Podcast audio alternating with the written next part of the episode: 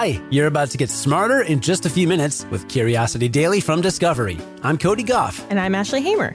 Today, you'll learn about whether you really do lose the most heat through your head, the surprising discovery that red blood cells might play a key role in immunity, and why Venus probably never had oceans after all. Let's satisfy some curiosity. There are plenty of seasonal myths out there. Things like cold weather gives you colds. It doesn't. And you can't sunburn on a cloudy day. You certainly can. Well, here's the truth behind another often repeated myth. You do not, in fact, lose most of your body heat through your head. See, this myth probably stemmed from some experiments performed by the US military in the 1950s. Not exactly the heyday of scientific rigor. In those studies, researchers dressed volunteers in Arctic survival suits and exposed them to bitterly cold winter weather. Because their heads were the only parts of their bodies left uncovered, that's where they lost most of their heat. Sounds like a good way to conclude that you lose most of your heat through your head, but not so fast. If the volunteers had worn hats and left an equivalent area of their arms or legs uncovered, the same amount of heat would have escaped through those areas. The reason it feels like more heat escapes through some places than others is that your head, face, neck, and chest are up to five times more sensitive to temperature changes than the rest of your body. By bundling up with a hat and scarf in winter or taking off a ball cap in summer, you feel like you're doing more to change your body temperature than if you were to change other clothing. But in reality, roughly 10% of your body heat escapes through your head. That just so happens to be the same amount of your body's surface area that your head makes up. Whether you wear a hat or not, the other clothes you wear play just as much of a role in how hot or cold you feel. Of course, this isn't to say that you should head out on a below zero winter day with your head bare. The 10% of your body heat that escapes through your head isn't nothing, and every bit of bundling helps keep you warmer than you would be otherwise. What I am saying is that you can't just put a hat on and expect to stay warm in a t shirt. Don't make me say, I told you so. Your red blood cells have a secret superpower. As if shuttling oxygen from your lungs to the rest of your body wasn't enough, am I right? It turns out that they also help out your immune system. That's right, it's not just the white blood cells that get all the glory. Red blood cells also play a role in immunity. And this was a pretty major revelation for researchers. When people come down with serious infections like pneumonia, sepsis, or COVID 19, they often become anemic that means they start losing red blood cells. That's kind of weird, since the infection doesn't usually attack those cells. So, a group of researchers set out to understand why. In their study, they analyzed blood from 100 COVID 19 patients and 50 sepsis patients. They examined the proteins on the outside of their red blood cells and found that they were expressing abnormally high levels of one particular protein. TLR9. TLR9 is a type of protein called a toll like receptor, which plays a role in immunity for all sorts of tissues. When bacteria or viruses invade your body, they release genetic material into your bloodstream as free floating DNA. Toll like receptors are like flypaper to free floating DNA. These receptors trigger the production of cytokines, which in turn trigger an inflammatory response that helps your body fight off the invader. TLR9 proteins on red blood cells bind to free floating DNA too, but their appetites are limited. When they scoop up too much DNA, the cell they're attached to deforms. This brings an immune cell called a macrophage over to gobble up the cell, DNA and all. The body will make new cells to replace the missing ones, and when it does, it replaces them with cells that have extra TLR9. The researchers believe that this newly discovered immune boosting responsibility might be one of the reasons anemia appears during an infection. The TLR9 bearing red blood cells are hard at work scooping up DNA, dying, and being gobbled up. So a person with an infection has fewer red blood cells to go around. This knowledge has tons of potentially useful applications.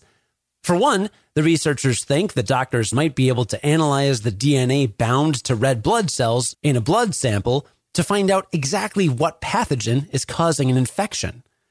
And if researchers can tone down TLR9 without affecting other immune cells, they might also be able to treat anemia itself. Either way, we now know that our red blood cells have been working a lot harder than we thought. The planet Venus is often used as a cautionary tale for life on Earth. It's been said that Venus used to have liquid water oceans and a temperate climate, but a runaway greenhouse effect turned it into an unlivable hellscape. But new simulations question that cautionary tale. They say that Venus probably never had oceans in the first place, and our young Earth came alarmingly close to the same fate. Although Venus is about the same size as Earth, it's pretty different from our home planet. It has an extremely thick CO2 atmosphere and clouds of sulfuric acid. Its average temperature is much higher than Earth's, too, over 400 degrees Celsius. And it rotates backwards at an extremely slow rate, just one day for every 500 Earth days. To find out how Venus got to be this way, Astrophysicists used 3D models of the atmosphere that are pretty similar to the ones scientists use to understand the past and future of Earth's climate. Those models showed that the water vapor on Venus probably never condensed in the atmosphere to make raindrops.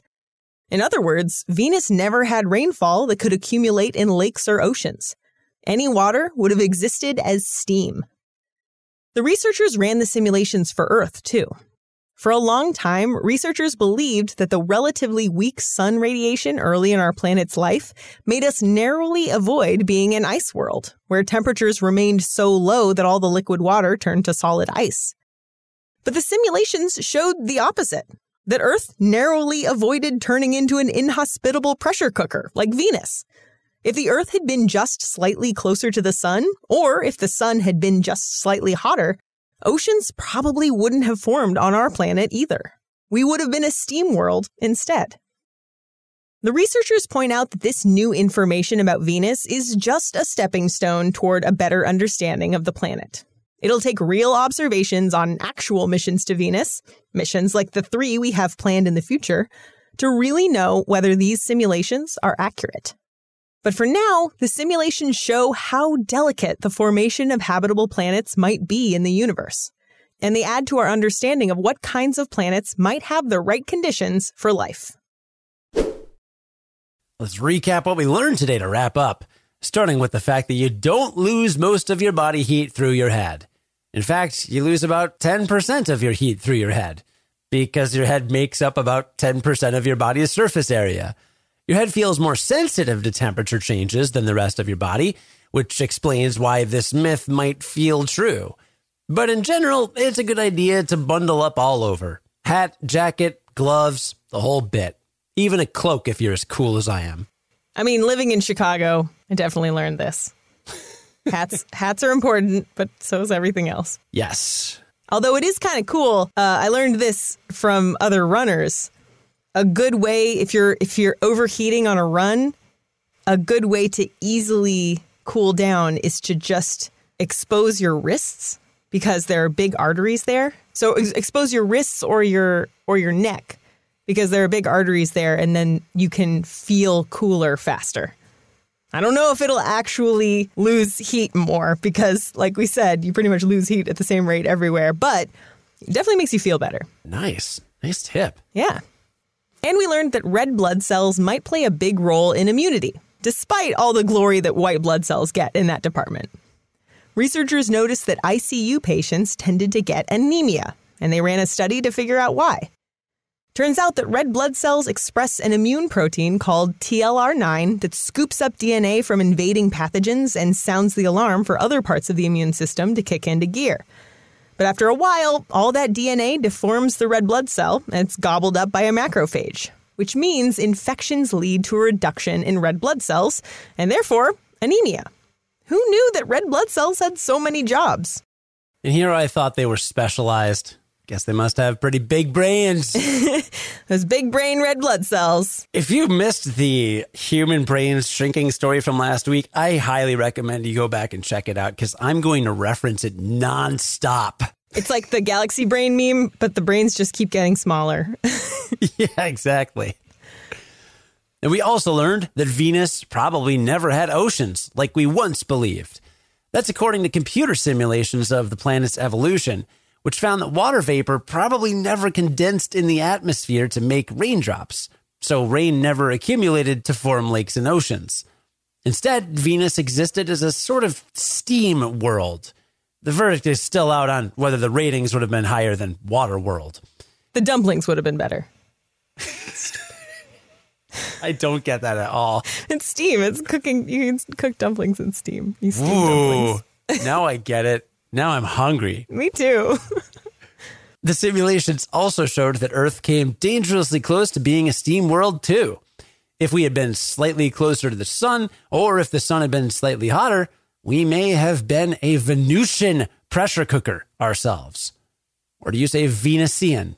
I think it's Venusian. Yeah. It's definitely Venusian, but do you say Venusian? I- I do not you- say Venusian. No, you don't. It was a, it's just a general, Oh, you were asking the listener. hype, kind of a rhetorical. Sure.